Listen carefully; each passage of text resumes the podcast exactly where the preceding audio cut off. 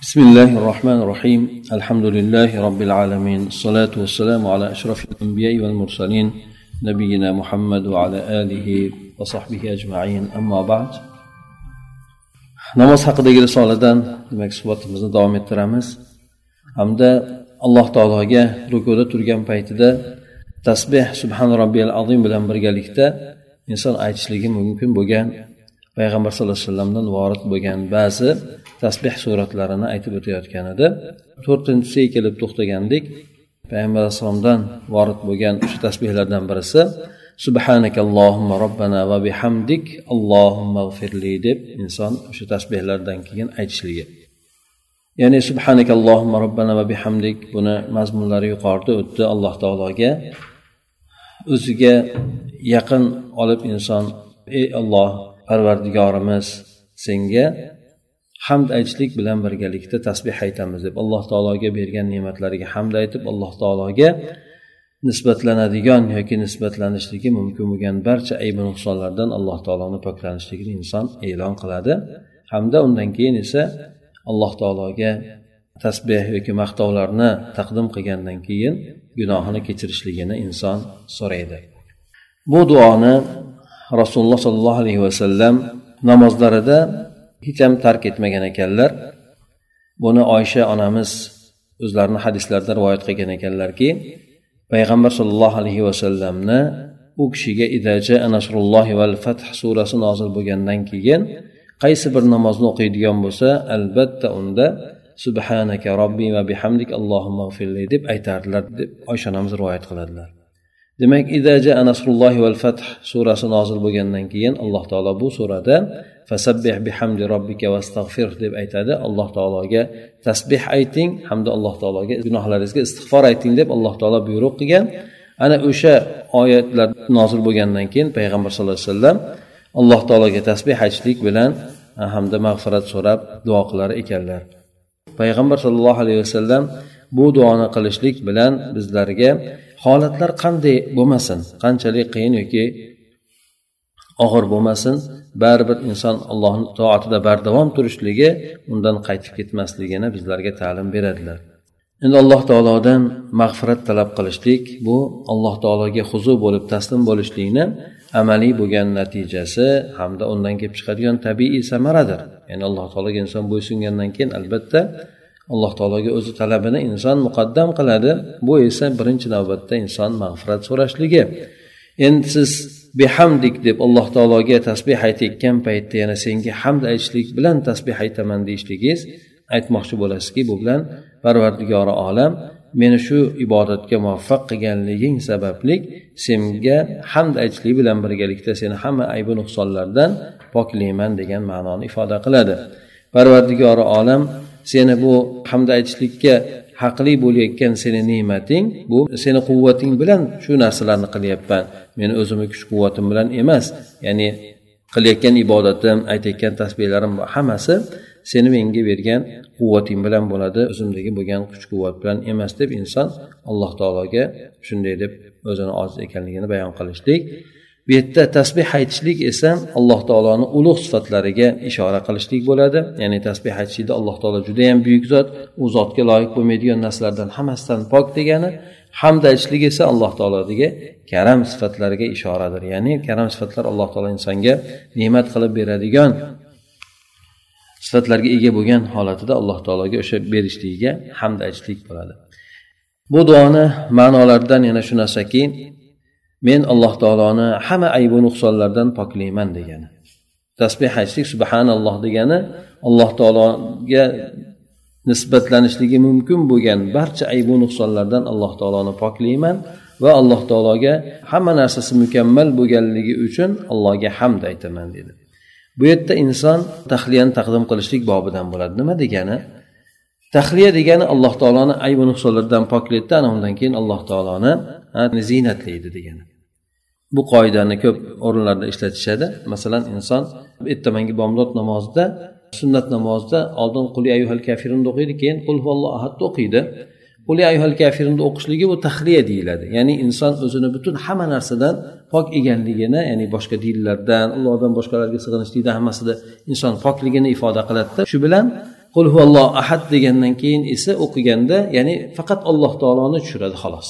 Ya'ni alloh taolo yagonadir deb qolgan hamma narsalarni inson nafiy qiladi deydi. Ya'ni bunday aytganda oldin tozalab turib keyin ziynatlaydi degan mazmun.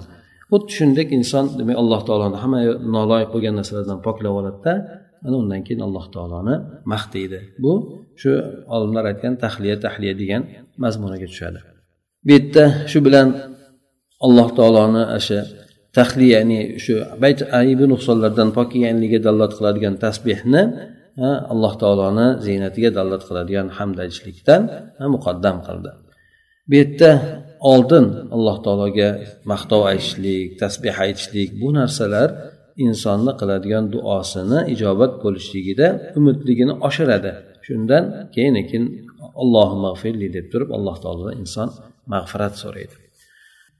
Bu aytayotgan duoyimiz subhanakallohumma robbana va bihamdik allohi mag'firli deb aytayotgan duoyimiz bu narsa rukuda mashru bo'lishligi bilan birgalikda sajdada ham mashrudir. Ya'ni inson rukuda ham sajdada ham aytaveradi. Chunki o'sha narsa rivoyat kelgan endi lekin buni rukudagi bo'lgan ta'mi sajdadagi bo'lgan ta'midan boshqacha bo'ladi. Mana shu rukuni maqsadiga juda yam chambarchas bog'langan bo'ladi. Rukudagi maqsad nima edi? Payg'ambar sallallohu alayhi vasallam aytganlar ammo rukuda bo'ladigan bo'lsa alloh taoloni ulug'langlar degan. Inson bu yerda shu ulug'lashlik uchun allohga bo'ysungan bo'ladi. Alloh taolo shunday bo'lgan buyuklikka egaki alloh taolo shunday ham buyuk bo'lgan zotki seni gunohlaringni garchi ular osmon o'par tog'lar kabi bo'lib ketgan taqdirda ham gunohlaringni kechirishlikdan allohni biron narsa ojiz qilmaydi. Alloh taolo shunday buyuk bo'lgan zot degan mazmunni ifoda qiladi. Ya'ni alloh taolo shunday buyuk zot meni gunohlarimni kechirishlikdan alloh taoloni hech narsa ojiz qilolmaydi. Kimki alloh taolo insonni gunohini kechirishligi mumkin ekanligida shubha qiladigan bo'lsa ya'ni bu inson alloh taoloni buyukligida alloh taoloni ayblagan bo'ladi hamda alloh taoloni qudratiga ta'ni yetkazgan bo'ladi. Albatta alloh taolo insonni gunohini kechirishligi mumkin. Agar inson shirk qilmasdan o'tib ketadigan bo'lsa yana undan tashqari inson alloh taologa mag'firat talab qilib borar ekan har qancha gunohi bo'ladigan bo'lsa alloh taolo uni kechirishligi mumkin. Ammo endi inson bu duoni sajdada qayta qayta aytadigan bo'lsa bu insonni sajdada aytayotgan holati o'zini alloh taologa hokisor tutgan holatida hamda alloh taologa o'zini muhtoj ekanligini ifoda qilayotgan holatiga bog'liq bo'ladi. Chunki inson sajdada turgan paytda o'zini hokisor tutib alloh taolodan so'raydi so'raydigan narsasini. Rukuda bo'ladigan bo'lsa alloh taologa tasbeh aytib alloh taoloni ulug'laydi. Mana shu tasbeh aytishlik sharafi hamda uni fazli sababli hattoki nafl namozlarni o'zi ham tasbeh deb nomlangan. Subha degan nom bilan atalgan endi. Ya'ni nafl namozlarni subha deb aytilgan bular tasbehni o'z ichiga olganligi uchun. O'shandan payg'ambar alayhissalomlar so'zlarida keladi subhatan ya'ni nafl namoz qilinglar degan mazmunda aytgan gaplari bor. Choshgohda o'qiladigan zuho namozi ham rivoyatlarda subhata duha deb keltirilgan. Ya'ni namozni subha degan so'z bilan ifoda qilingan. Buni ma'nosi o'sha namozlarda aytiladigan tasbehlarni sharafi fazli sababli hattoki umar ibn hattob roziyallohu anhudan rivoyat qilinadiki u kishi asrdan keyin nafl namoz o'qigan odamni darralagan ekan. Asr namozidan keyin nafl namoz o'qigan ikkita odamni darra urgan ekan. Darra urgan degani hammani o'rtasida turgizib olib ellik marta nimani qurmaydi? Ya'ni qo'ldagi narsa bilan. Ha ba'zi xatolarni umar roziyallohu anhu qo'ldagi kaltak bilan tuzatgan. O'sha nafl o'qigan. Chunki asr namozidan keyin o'qib bo'lmaydi. Bu ma'lum mashhur bo'lgan narsa. Kimki buni qiladigan bo'lsa ehtimol umarni o'sha ozroq tanbehiga duchor bo'lgan bo'lsa kerak. Bu yerda ham o'sha sabbaha deb rivoyatda aytiladi. Sabbaha deganda tasbeh aytgan emas balki namoz o'qigan nafl namoz o'qigan mazmunni ifoda qiladi. Endi siz mana shu yuqorida biz aytib o'tgan to'rtta duo bor. Ya'ni alloh taologa tasbeh aytishlikni har xil suratlarni keltirdi. U subhana robbiyal azim deb aytishligiga qo'shimcha endi. Inson subhana robbiyal azim deb qodir bo'lgancha aytadi uch martami besh martami necha marta bo'lsa ham toq qilib aytganligi yaxshiroq bo'ladi. Ana undan keyin to'rtala duodan xohlaganini tanlab aylantirib aytishligi bilan inson rukudagi bo'lgan rukudi maqsadiga erishadi. Biz aytib o'tdikku rukuda inson alloh taoloni buyukligiga bo'ysunishligi deb nomlab o'tdik bu narsani. Agar endi inson o'sha yerda ruku turgan paytida e, alloh taoloni ulug'lashlikka yetib bormagan bo'lsa alloh taoloni buyuk deb bilishlik tasavvuriga yetib bormagan bo'lsa aytadiki bu kishi demak o'sha yerda to o'sha zavqini totmaguningizgacha boshingizni ko'tarmang. Ya'ni inson nafl namozida alloh taoloni haqiqatdan buyukligi buyukligini oldida inson boshini quyi qilib turganligini tasavvur qilib o'sha insonni o'zini ojiz ekanligi alloh taolo buyuk ekanligini his qilmaydigan bo'lsa bu yerdagi zavqni totmagungacha boshingizni ko'tarmang deydi. Ana endi bu kishi aytyaptiki birinchi marta o'sha namoz o'qib e'tibor qilayotgan paytimda shu narsaga ham men qattiq e'tibor berdimki o'zimni allohga bo'lgan bo'ysunayotganim haqiqatdan amalga oshyaptimi? Shu narsada o'zimni bir hisob kitob qilyapman deydi. Meni sir holatimda turganim alloh taologa o'sha huzur qilib turibmanmi? Xuddi jahriy tomonda turgandek ya'ni tashqi tomonda oshkor bo'lib turgan holatimda bo'ysunib turibman. Ichimda ham o'sha alloh taologa to'liq suratda bo'ysunishlik bo'lyaptimi yoki ichimda men alloh taologa xiyonat qilyapmanmi ya'ni ichim tashimga ya'ni boshqacha bo'lib turibdimi? Xilofida bo'lib turibdimi?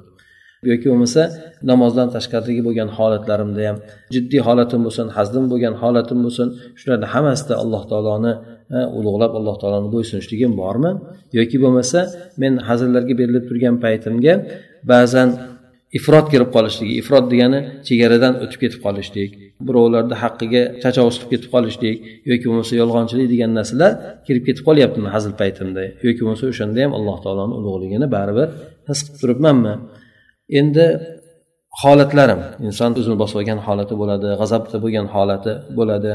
Shu g'azabda bo'lgan holatimga o'xshash ya'ni hududa ya'ni o'zimni bosib olgan holatimda ham ya'ni ikkala holatimda ham men alloh taologa to'liq suratda bo'ysunyapmanmi? Yoki g'azabim kelib qolgan payti xuddi bir ko'r odamni turiga aylanib qolyapmanmiki bu yerda iymon odobini surib tashlaymanda atrofdagi bo'lgan odamlarga jarohat yetkazib qo'yaman yoki ularni dillarini og'ritib qo'yaman. Ana o'shandek bo'lgan holatdamanmi ya'ni g'azabim kelganda ham o'sha xotirjam ya'ni o'zimni tutib turgan paytimdagi holatdamanmi yoki bo'lmasa g'azabim kelgan paytda alloh taologa bo'ysunishligim zaiflashib ketib iymon odoblaridan chiqib atrofimdagilarni jarohatlab qo'yamanmi deydi mana shunday hamma holatlarimda ham hamma paytlarimda ham alloh taologa bo'lgan huzurim haqiqatdan ro'yobga chiqyaptimi yoki yo'qmi? Shu narsani men o'zim murojaat qila boshladim o'zimni deydi ana undan keyin men o'zimda bo'lgan o'sha kamchiliklar bo'lsin xuruq degani teshiklar degani teshiklar bo'lsin yoki aybi nuqsonlar bo'lsin o'sha narsalarni belgilashni boshlayman. Belgilayman ha men mana aybim bor mana yerda bunaqa holatim bor deb. Ana undan keyin esa o'sha teshiklarni e, tezda yamashlikka xato kamchiliklarni alloh taoloni yordami tavfiqi bilan muolaja qilishlikka tezda kirishaman deb aytmoqchi. Namozni salom berganimdan keyinla o'sha kamchiliklarni tuzatishlikka to'g'irlashlikka tezlik bilan harakat qilaman deb u kishi aytib o'tyapti. Hop bu yerda pastda keltirib o'tyapti. Oysha onamizdan rivoyat qilingani ikki xil suratda rivoyat qilingan ekan. Subhanaka allohumma robbana va bihamdik allohumma g'firli deb aytganligi bor. Subhanaka robbi va bihamdik allohumma g'firli ya'ni allohimmani qo'shgan rivoyati bor ekan qo'shilmagan rivoyati bor ekan.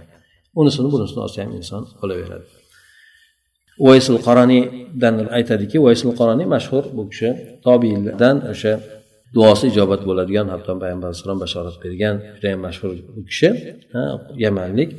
Bu kishi aytar ekanki osmonda farishtalar ibodat qilgani kabi men alloh taologa bir ibodat qilaman deb o'ziga ta'kid bilan aytgan ekan.